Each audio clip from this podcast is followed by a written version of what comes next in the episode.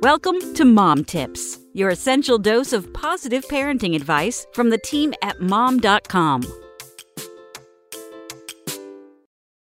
Three regrets I have about first time motherhood. First time motherhood is full of questions, confusion, anxiety, and flat out, what the F was that moments. The highs are high and the lows are so low.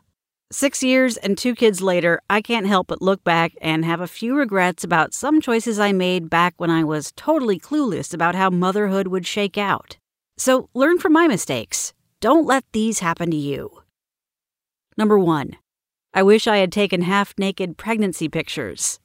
Back then, I thought all those women who got gussied up for a maternity photo shoot were way too obsessed with themselves. I didn't realize how absolutely special that time was back then, and I definitely didn't appreciate the process like I do now. It would have been nice to have had one professionally shot picture of me looking like a real mom shell just for kicks. Number two, I wish I'd recorded every single first in my daughter's baby books for each child. My older daughter recently asked me what her little sister's first word was, and I went blank. Blank. I literally had no idea. Shameful! I barely kept track of my first daughter's words and really let the ball drop when my second was born a year and a half later. Yes, I had baby books accessible to me. I just had a really hard time taking them out of the drawers when my girl's firsts happened. And now I don't remember what happened when anymore. Number three, I wish I'd printed more pictures when my babies were babies.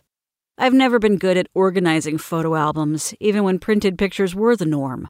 But at least I had printed pictures stashed in shoeboxes back in the day. Now, nothing. Never mind all those digital pictures of my one and two year olds sitting on blankets in the backyard that are stuck in desktop folders or who knows where. Now, going back and printing baby pictures seems like such a time suck and totally overwhelming. So trust me, do it now if you can. You won't regret it. Come back tomorrow for more mom tips. SpokenLayer.